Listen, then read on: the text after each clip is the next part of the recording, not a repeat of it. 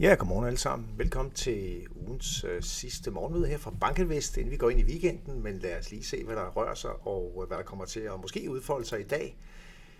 Først og fremmest på aktier, vi ser et øh, løft på S&P 500 i går på 0,45 procent, og vi kan også se, hvordan de europæiske markeder trækker lidt med op. Vi har øh, Stock 600 i Europa op med 0,1 procent, og vi har det danske OMX Copenhagen Cap Index op med 0,3 procent. Så alt i alt ikke de helt store bevægelser på, på aktiemarkedet. Jeg synes, man kan notere sig, at der er en vis øh, fatigue på de øh, store tech-aktier. Fang Plus-indekset er toppet her i midten af juni måned og ligger sådan et par procent, 3 procent lavere end på toppen. Det er jo ikke de store bevægelser, men vi har i hvert fald set en udfladning af den kraftige opgang, som vi ellers var vidne til fra omkring april, altså op gennem særlig maj måned og ind i starten af juni måned, så har vi altså set en vis stagnation i de her eller stigende aktiekurser. Vi kan for eksempel også se et selskab som Nvidia, som jo virkelig var højdespringeren tilbage i, i maj måned, brød op gennem 1000 milliarder dollar i, i markedsværdi, kom ind i klub 1000, som det jo hedder der,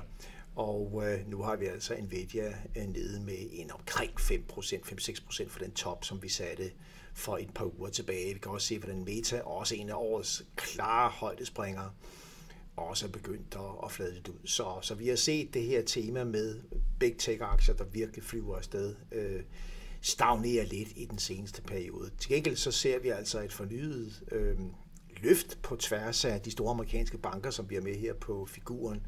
Går tog bankerne et pænt spring op af finanssektoren, for generelt den bedste sektor i, øh, i går. Og, øh, og det er jo ikke fordi bankerne er fløjet afsted på nogen måde år til dato. Øh, JP Morgan ligger i front blandt de fire store, vi er med her. Og JP Morgans aktiekurs er steget med 7% år til dato. Vi har en bank som øh, Bank of America nede med omkring en 13 procent i øjeblikket. Men den seneste bevægelse, det er altså op på de her aktiekurser på de store øh, banker. Og øh, det kan meget vel hænge sammen med udviklingen i, i renterne. Vi ser jo altså, at, øh, at renterne igen er på vej op. Vi ser, hvordan at den 10-årige rente i går tog et, et pænt hop op med cirka 13 basispunkter. 15 basispunkter steg den 2-årige rente i USA, nu ligger vi på den 10-årige rente i USA op på 3,84 procent, og det er stort set der, hvor vi startede i 2023. Vi gik ind i året med en rente på 3,87 procent.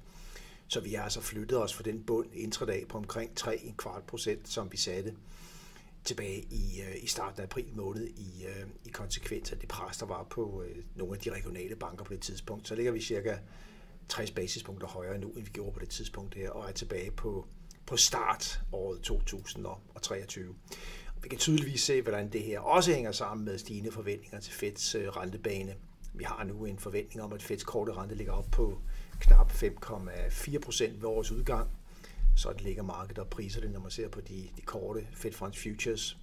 Og det var altså et løft på omkring en nummer 30 basispunkter, hvor der, hvor overnight-renten ligger og handler i øjeblikket. Så der er priset øh, godt og vel en kvart procent, måske halvanden renteforhold ind fra, fra Feds side frem mod øh, slutningen af 2023. Og de her forventninger er i hvert fald kravlet betydeligt i vejret igen, siden vi nåede nogle bundet på forventningerne til renteforhold, så tilbage i, i marts måned, da den regionale bankkrise så den rigtig begyndte at, at presse igennem på markedet. Så vi er kommet tilbage på, på topforventningerne til øh, renteforhold fra, fra Feds side det er jo stadigvæk et marked, der regner med, at, at vi er på vej mod de sidste øh, renteforholdelser, en kvart, måske en halv, øh, og at øh, vi dermed har, har set Fed sætte renten op tilstrækkeligt, og det virker bestemt også plausibelt. Og det er også et marked, som regner med, at vi kommer til at se den korte rente komme tydeligt ned gennem 2024, ikke nær så meget, som markedet troede på tidligere. Vi ligger nu med et marked, der regner med en kort rente i USA på ca. 4% ved udgangen af 2024, og det repræsenterer altså et fald på omkring 1,3% fra der, hvor markedet regner med, at renten slutter ved udgangen af 2023. Det rentefald i 24 kan meget vel blive kraftigere end det, som markedet ligger og, og priser i øjeblikket. Det vil i hvert fald være et bud øh, herfra. Men vi får se. Det er jo på længere sigt, men det har selvfølgelig betydning, de her kortsigtede forventninger til Fed, til renterne hele vejen ud af kurven.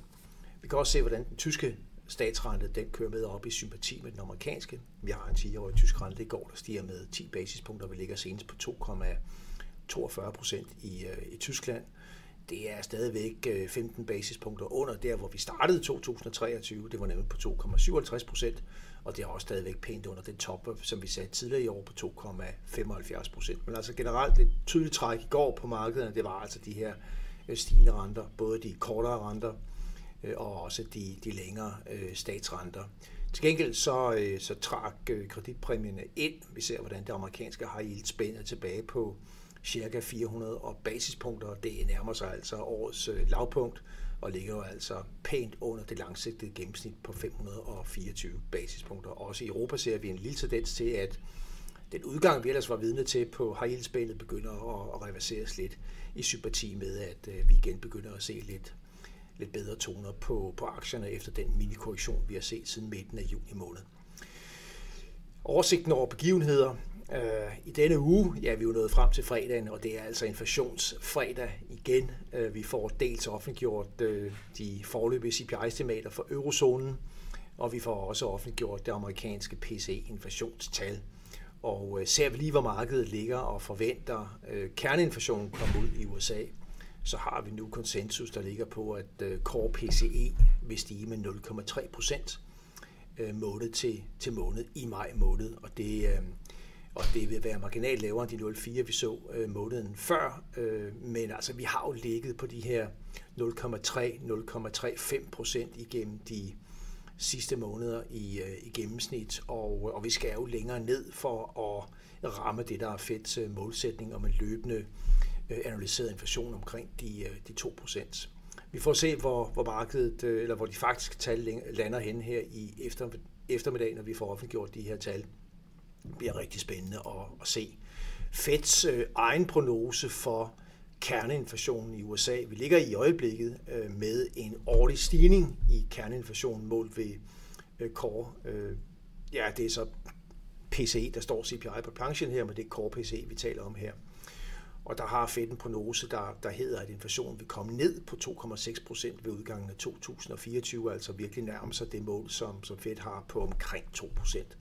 Men der skal altså noget til, før vi, vi, vi kommer derned, og, øh, og vi har virkelig et, et skarpt fokus på den her månedlige kadence, de her månedlige prisstigninger, øh, og den kan man jo så passende analysere for at få en fornemmelse af, hvor ligger det, det årlige inflationspres henne. Så det er stadigvæk et tema, der virkelig kører i markedet, det her med inflationspres, der er for højt, øh, centralbanker, der er nødt til at stramme yderligere spørgsmål af, hvor meget og hvordan impacten bliver på, økonomierne generelt. Så der er en bred bekymring for, at vi kommer til at se et voksende pres økonomisk ind i andet halvår.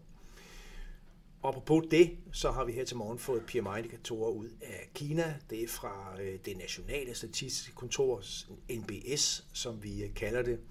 Og der kan vi se for industrien, hvordan indikatoren, PMI-indikatoren faktisk er, er stabiliseret med vel at mærke på et svagt niveau.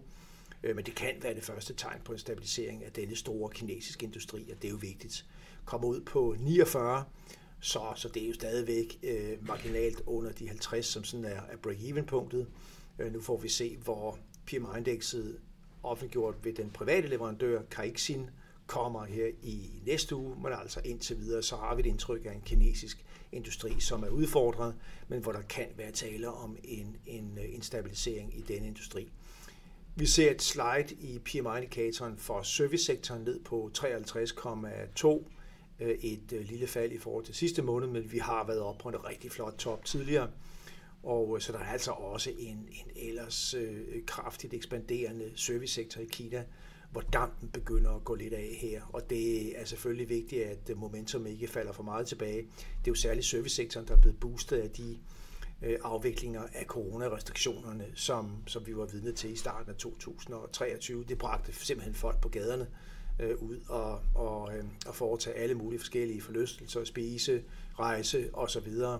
Og det momentum har vi jo set i mange andre lande også, og noget af det, vi holder skarpt øje med, det er altså, hvor, hvor meget videre kan, kan, det, kan den her servicesektor øh, ekspandere. Vi får se, men det er i hvert fald det, der er med til at holde den globale vækst over 0 i øh, øjeblikket, og vi ligger jo trods alt også stadigvæk på ja, senest 53,2 på den indikator for Kina, hvilket er i ekspansionsterritorium. Så alt i alt blandede signaler fra den kinesiske økonomi. Interessant nok så er de her lidt svære PMI-indikatorer ud af Kina, de er jo med til at afføde tanker om, at nu må myndighederne komme med mere øh, ekspansiv politik, og, og det ser ud til at være med til at støtte det tema her. Shanghai-børsen her til morgen, som er op med Øh, 7%. Vi har de amerikanske S&P futures op med 0,1% og en rente i USA 10-årig, der ligger 3,84 i øjeblikket stabilt i forhold til, hvor markedet lå i, øh, i går aftes i, øh, i USA vigtige inflationstal, eurozonen, amerikansk PCE, og så kan vi også bare lige pege på, at vi går ind i en øh, uge i næste uge, hvor der altså også er nogle rigtig interessante tal. Vi får både ISM for industrien i USA, for services, og så får vi på fredag om en uge non-farm payrolls, de her beskæftigelsestal, den samlede amerikanske jobrapport, som jo altså altid bliver nærstuderet for styrker og svagheder og inflationstendenser, timeløn, inflationstendenser i det amerikanske arbejdsmarked. Så nok at gå ind i i, øh, i næste uge. Og med det, så skal jeg tak for, at I var med her til morgen. Ha' en rigtig god dag, en god weekend, og vi er tilbage mandag morgen.